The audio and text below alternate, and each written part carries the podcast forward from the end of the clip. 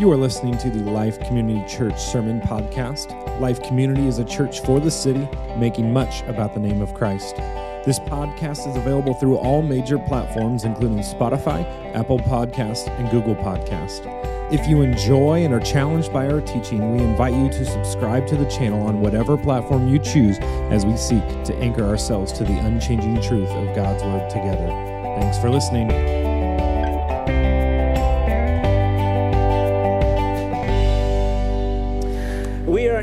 Hebrews chapter 11 today, uh, starting in verse 8. So if you have your Bibles, please turn there. Uh, we are going to go 8 through 22 today. You know, C.S. Lewis is a guy I talk about pretty frequently up here. Uh, he's a ferocious writer. Not only does he write books, and essays, but he, he wrote whole radio programs that the entire country of Great Britain listened to during the Great Second World War.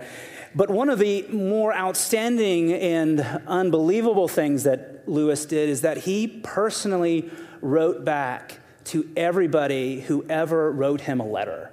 And that seems to be a very daunting task when you understand the popularity of C.S. Lewis in the 1940s and the 1950s. And there was one person that Lewis particularly wrote to with great quantity. He wrote over 100 letters to a woman named Mary Willis Shelburne. Uh, she was an American woman who wrote to Lewis about her great financial struggles, um, the, the grief in her husband's passing, and even the pain in her body from her impending death. And so those letters were actually compiled in a book called Letters to an American Lady that was published in 1966, three years after the death of Lewis. And I want to read a, letter that Lewis wrote on June 17th, 1963. And, and the subject matter seems to be the impending death of Mary Willis. And so I'll just read this. This is Lewis responding to her letter. He says, Pain is terrible, but surely you do not have fear as well. Can you not see death as the friend and deliverer? It means stripping off that body which is tormenting you, like taking off a hair shirt or getting out of a dungeon. What is there to be afraid of? You have long attempted, and none of us do more, a Christian life. Your sins are confessed and absolved. Has this world been so kind to you that you should have regret in leaving it? There are better things ahead than any we leave behind. Remember, though, we struggle against things because we are afraid of them.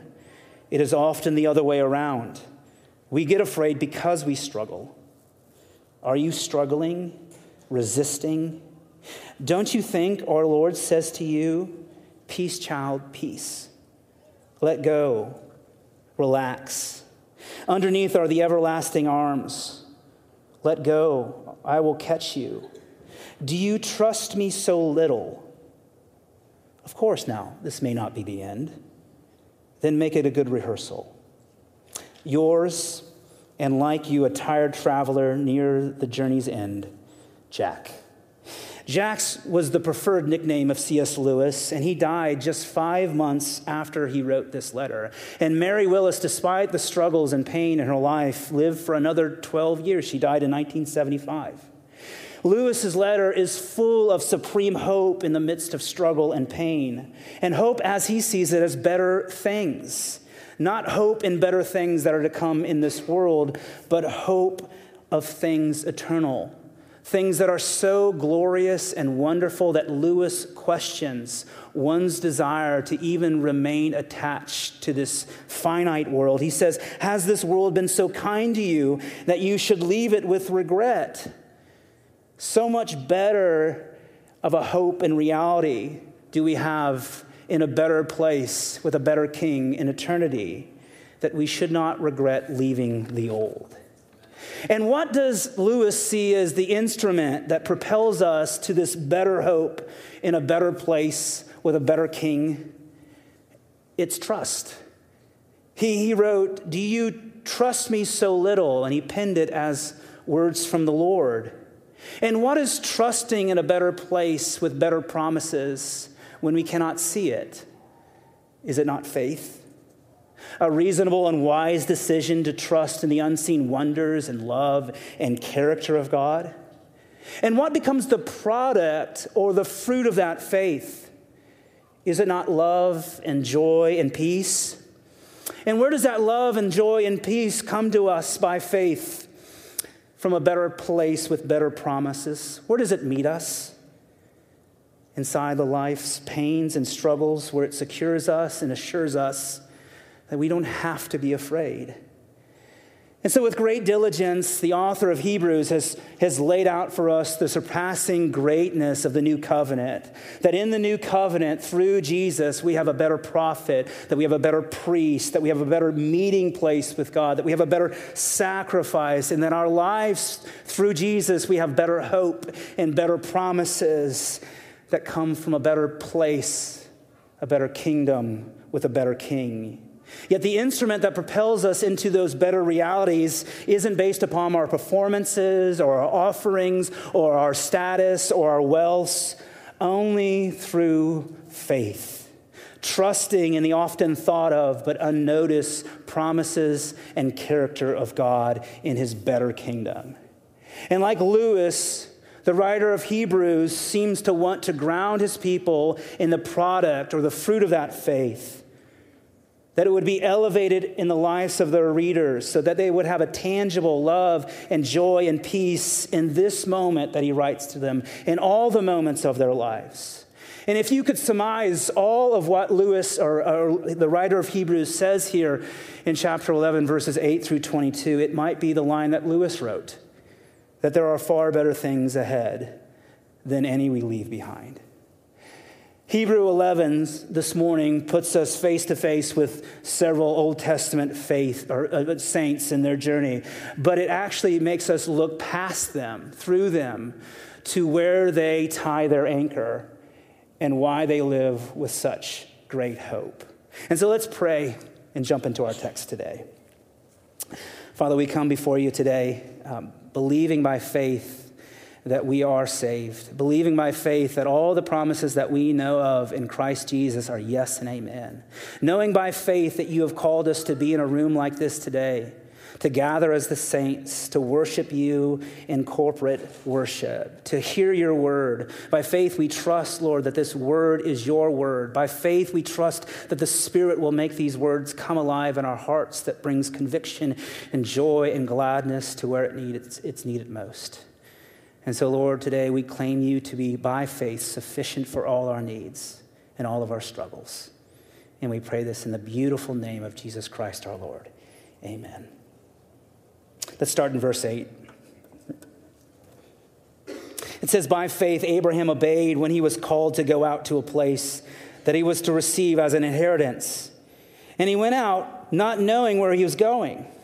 By faith, he went to live in the land of promise as in a foreign land, living in tents with Isaac and Jacob, heirs with him of the same promise. For he was looking forward to the city that has foundations, whose designer and builder is God. By faith, Sarah herself received power to conceive, even though she was past the age, since she, was considered, she considered him faithful who promised. Therefore, from one man, and him as good as dead, were born descendants as many as the stars of heaven and as many as the innumerable grains of sand by the seashore. These all died in faith, not having received the things promised, but having seen them and greeted them from afar, and having acknowledged that they were strangers and exiles on the earth. For people who seek thus make it clear that they are seeking a homeland. If they had been thinking of that land from which they had been gone out, they would have had opportunity to return. But as it is, they desire a better country, that is, a heavenly one. Therefore, God is not ashamed to be called their God, for he has prepared them for them a city. By faith, Abraham, when he was tested, offered up Isaac. And he went on, and he who received the promises was the act of offering up his only son, of whom it was said, through Isaac shall your offspring be named. He considered that God was able even to raise him from the dead, from which, figuratively speaking, he did receive him back. By faith, Isaac invoked future blessings on Jacob and Esau. By faith, Jacob, when dying, blessed each of his sons of Joseph, bowing in worship over the head of his staff. By faith, Joseph, at the end of his life, made mention of the exodus of the Israelites and gave directions concerning his bones. And so, what does this say? What does this say? Well, of course, we know that Abraham is the great patriarch. He's the great father of the Hebrew nation. He was the beginning of what we know to be the redemptive line that God made that accumulated or culminated with the person and the works of Jesus Christ. And so the events that our author is referencing here in Hebrews 11 actually comes from the very first book of our Bible in the, in the book of Genesis. And in, in chapter 12, in verse 1, we see God coming to Abraham. And this is what it says Now the Lord said to Abram, Go from your country and your kindred and your father's house to the land that I will show you. And I will make you of you a great nation, and I will bless you and make your name great, so that you will be a blessing. So eventually, Abram has his name changed to Abraham by God, Abraham meaning father of many. Now, I want you to note here that Abraham is 75 years old when God comes to him in this event. He has well enjoyed the discounted coffee at McDonald's for some years before God comes to him. And what does God say? He says, Follow me. Leave behind the only country that you've ever known for 75 years. And all of the relatives and all of the connections that you've made in those years, leave those behind. Leave behind the culture and the community that you've only been used to for what? For a promise. A promise of a better country, a better place with a better inheritance. He didn't get a down payment. He was called out by faith. And in this, he, he almost in some ways uh, acts like uh, the, the command of the New Testament marriage that, that we are to leave our mother and father and cleave to one another.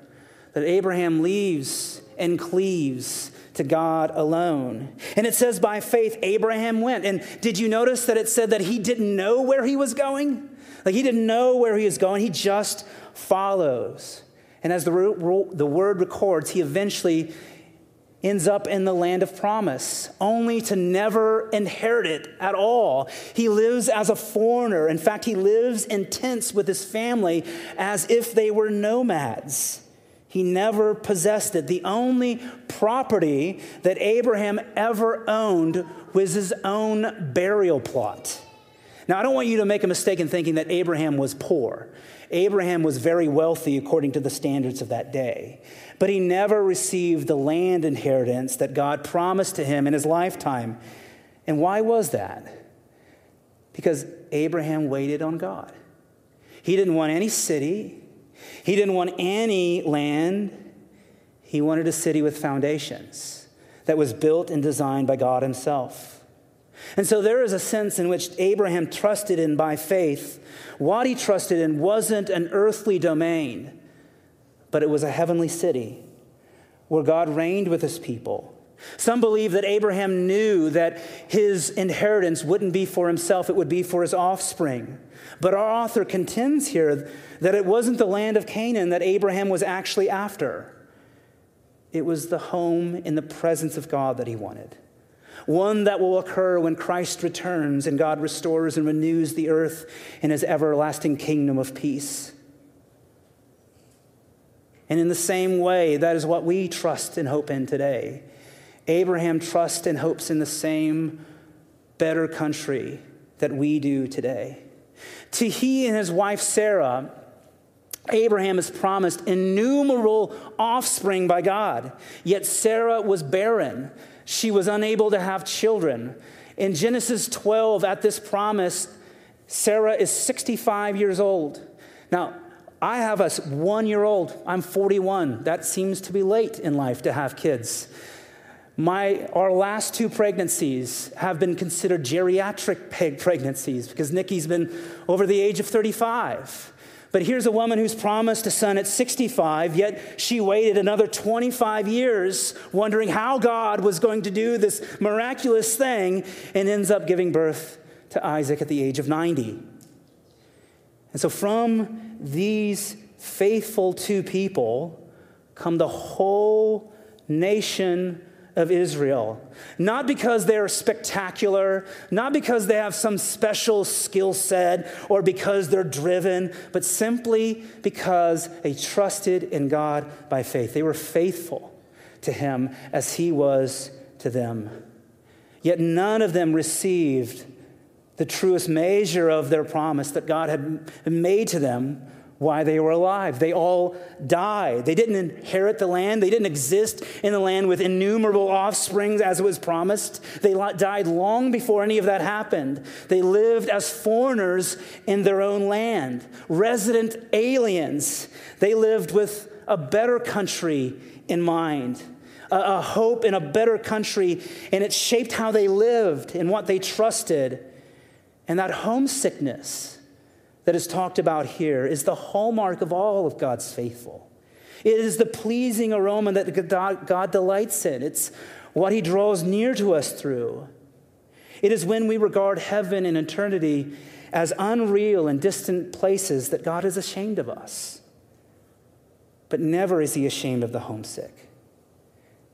And so after his birth to his son Isaac, God makes Abraham do what seems to be the most cruel of all events after promising him this son Isaac, after spending years with this son Isaac, whom, in whom Sarah and, and Abraham delighted in, God tells Abraham to sacrifice his son on Mount Moriah. And if you read the story in Genesis, there is no debate with God on the whys. God, why are you doing this? Abraham just set out. And it says, by faith, Abraham considered. That means he calculated in his mind. He made a math equation in his mind. He calculated God's work. He calculated God's presence. He calculated God's faithfulness and what he had done for them. And at the end of that, the math came up with this that God is worthy of my trust even in this. That he is the God of immense power and he can raise Isaac from the grave in this life or even the next. But of course, we know that Abraham was stopped from making that sacrifice. But it's interesting to note that in these calculations, where Abraham trusted in God by faith, it essentially means that Isaac was as good as dead in his own mind. He was already dead in the eyes of Abraham. And so for three days, they journey to Mount Moriah. And on that third day, there was a resurrection of some sorts, as God, in noticing his faith, stopped him and blessed him profusely. And after three days of being as good as dead, Isaac was alive. And there is a bit of glorious foreshadowing here, isn't there? To the Son of God, the only Son of God, who would die on that same mountain, Mount Moriah and be resurrected, not in an abstract sense, but in a very physical sense on the third day. There is no shortage of ways that God is good to us in His Word and His foreshadowing of helping us know who He is and what He intends to do. And that same son Isaac, on his deathbed, who fought the will of God time and time in his life, who, who had known that God had called him to give the blessing, the inheritance to Jacob and not Esau, Yet Isaac, always the struggler to do the will of God, was bent to give it to Esau. Yet on this dying man's deathbed, he was tricked by his wife Rebekah and Isaac to actually give Isaac the blessing and the inheritance because Isaac pretended to be Esau. It is faith here for Isaac because he, when he realized that it happened, he came to this battle again against doing the will of God. And in that battle, he remembered what was true in all of his life that God prevailed again. And despite his willful disobedience, Isaac's faith was known through his acceptance of God's will. God, you win, was the cry of his faith. And in verse 21, Jacob, in leaning over his staff, is, is considered to be an act of worship. He said he leaned over the head of his staff. And why is this an act of, of worship? Well, we need to understand that, that, that Jacob needed to lean on that staff because he was injured. There is a story that we read that Abraham wrestled with a man for all night, later to learn that that man was God himself. And enduring that struggle and during that wrestling, God touched his hip, and Isaac's hip popped out of socket. That cane was necessary because of that injury. And here, late in his life, he's leaning over it as an act of worship as he remembers that fight. And he remembers again that God will prevail. And from this learning and leaning posture, Jacob blesses the future generations with the same truth that God will prevail. He doesn't know when, he just knows it's true. And here, Joseph, at the end of his life, makes instructions for his bones to be taken into the promised land. His bones laid in a coffin for almost 400 years above ground, quietly testifying to the people of God that they would indeed return to the promised land. They didn't know when that would happen, but the bones of Joseph reminded them of that promise that there are better things ahead than any we leave behind. And so, what would this mean, this text mean to this first century church? Why, why is it important? Well, I think it's important to understand that when we grow up in very works based environments, meaning that, that you earn things through effort, and I think that we live in a very earning things through effort kind of culture, sometimes the ideas of faith and rest can, can be completely lost. And so, certainly, this little first century congregation would have seen people perform their religion all of their lives. The old covenant was full of ritual and tangible acts that you must do. And so the examples of Abraham and Sarah and Isaac and Jacob and Joseph would have been known in all of that day. Their stories would have been heralded and esteemed. They would have been heroes to these people. They would have been known for their successes and their conquest and their victories and their leaderships. Certainly, they would have been reminded of God's faithfulness to his people. But what would have stuck out most to them were their actions.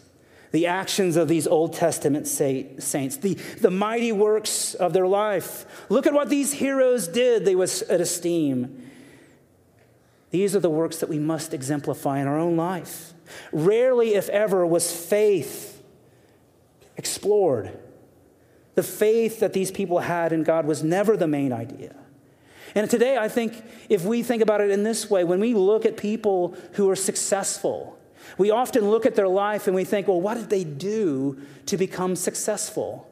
And then we look at their lives and they look at what they did and we think, well, if I could build the strategy and if I did what they did, then I could get the same things that they got. But rarely do we ever ask the question, like, what did they have faith in? What did they believe? And as believers today, we do the same thing. That we look at these stories in the Old Testament and the New Testament, and we look at their lives and we say, What did these people do that God loved them so much? And we say, I need to do what they did so that God can bless me and love me the way that He did them. But rarely, if ever, do we talk about what they had faith in. Yet that is the only thing that matters. And so when our author connects his readers to these mighty saints in the Old Testament, he does through the eyes of faith, for them to see the faith that was required by these men and women, the trust that they had in God's promises, the calculated belief that they had that God would be God, and to rest in Him by faith. You see, it was never about Abraham. It was never about Sarah. It was never about Isaac. It was never about Jacob or Joseph. The story of God's people has always been about our God. It is always about God. It is always about his promises, his commitment to those promises, and his character. And what a wonderful encouragement this would have been to those people in that day. This first century church who is struggling deeply in persecution from both sides, from the Romans and from their Jewish peers of past. What a, a, wonderful word of encouragement to strengthen them, for them to look at their, their, the heroes of their faith and, and to be told that it had nothing to do with what they did or their abilities or their work, that in fact their strength actually came to them only through faith. Abraham didn't know where he was going, did he? But yet he trusted in God by faith. Abraham and Sarah didn't know how God was going to conceive this child, yet they trusted him by faith. Abraham didn't know why God would call him to do such a cruel act as sacrifice his son, but he considered him worthy to be trusted. Jacob and Joseph didn't know when they would receive their inheritance, but they trusted God by faith that it would come. What great truth and reminder for them and for us today. These words in Hebrew 11 aren't just for them, they're for us. To know that God is worthy, that He's proven to be faithful, that His character is perfect, and His word is true, which means that we can have faith in the midst of not knowing where or how or why or when. That all of those concerns can be mitigated when we set our eyes on a better promise in a better place with a better king. And through the eyes of faith, that we can know and experience a tangible love and joy and peace in these present moments and beyond.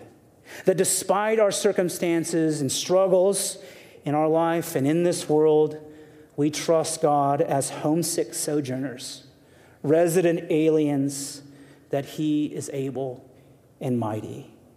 And as we long for a better home, as we long for a better country, the world around us sees a people of God, a body of believers with a different tone, a different perspective, a different pace, different instincts, different desires, a different heart, that we actually come across to this world as foreigners, someone living away from home that we have calculated God to be so worthy of our trust that we've rested from ourselves.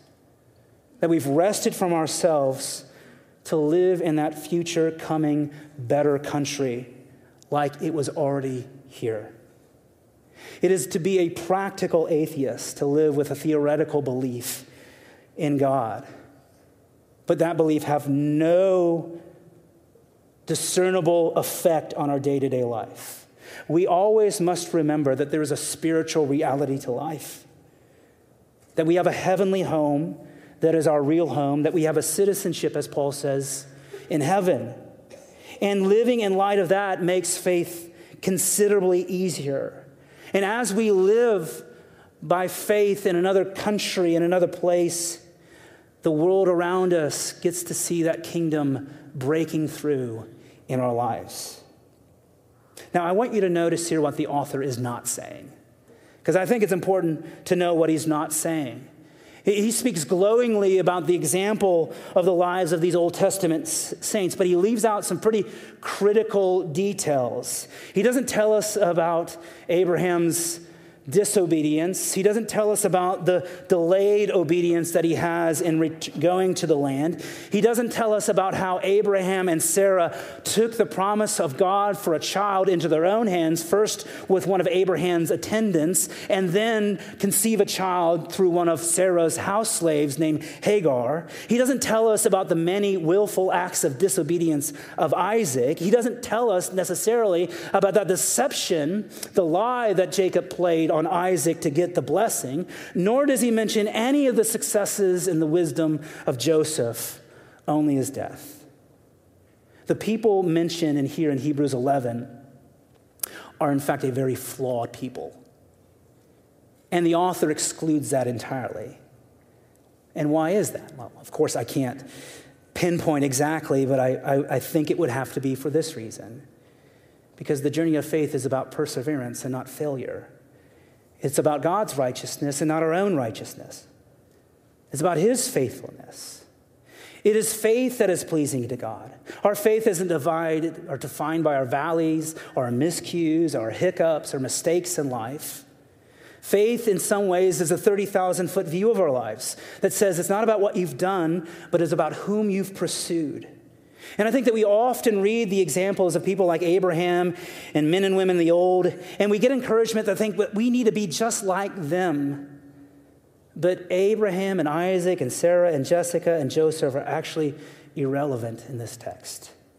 They only serve as analogies that prove God's goodness and love and faithfulness. And what do those analogies edify to us? That faith isn't a feeling, that faith isn't a genie that gets things from God that we want, that faith isn't just a willful and wishful hope. Faith is being anchored in what is true, even when we can't see it. And Martin Luther said it this way the great reformer said, Faith is permitting our lives to be seized by the things we do not see. I'll say it again. Faith is permitting ourselves to be seized by the things that we do not see. Faith is about being seized by the truth and the realities of God that anchor us into another world to rest from ourselves and in the presence of God. And what do we rest in faith from? we rest in faith even when we don't know where, where our next paycheck, our next meal, or our next job is going to come from. We rest in faith even when we don't know how God is going to make this work out, even though we don't know how things are going to get better. We rest in faith even when we don't know why something like this could ever happen to us. We rest in faith even when we don't know when our hope will be fulfilled or when that deliverance will come. And why do we rest in faith? Because as the people of God, we know this that there are far better things ahead than we will ever leave behind. There are far better things than any that we will leave behind. And that anchors us into another world. And we are tethered by that anchor to live in his kingdom by his kingship as our Lord and not for ourselves.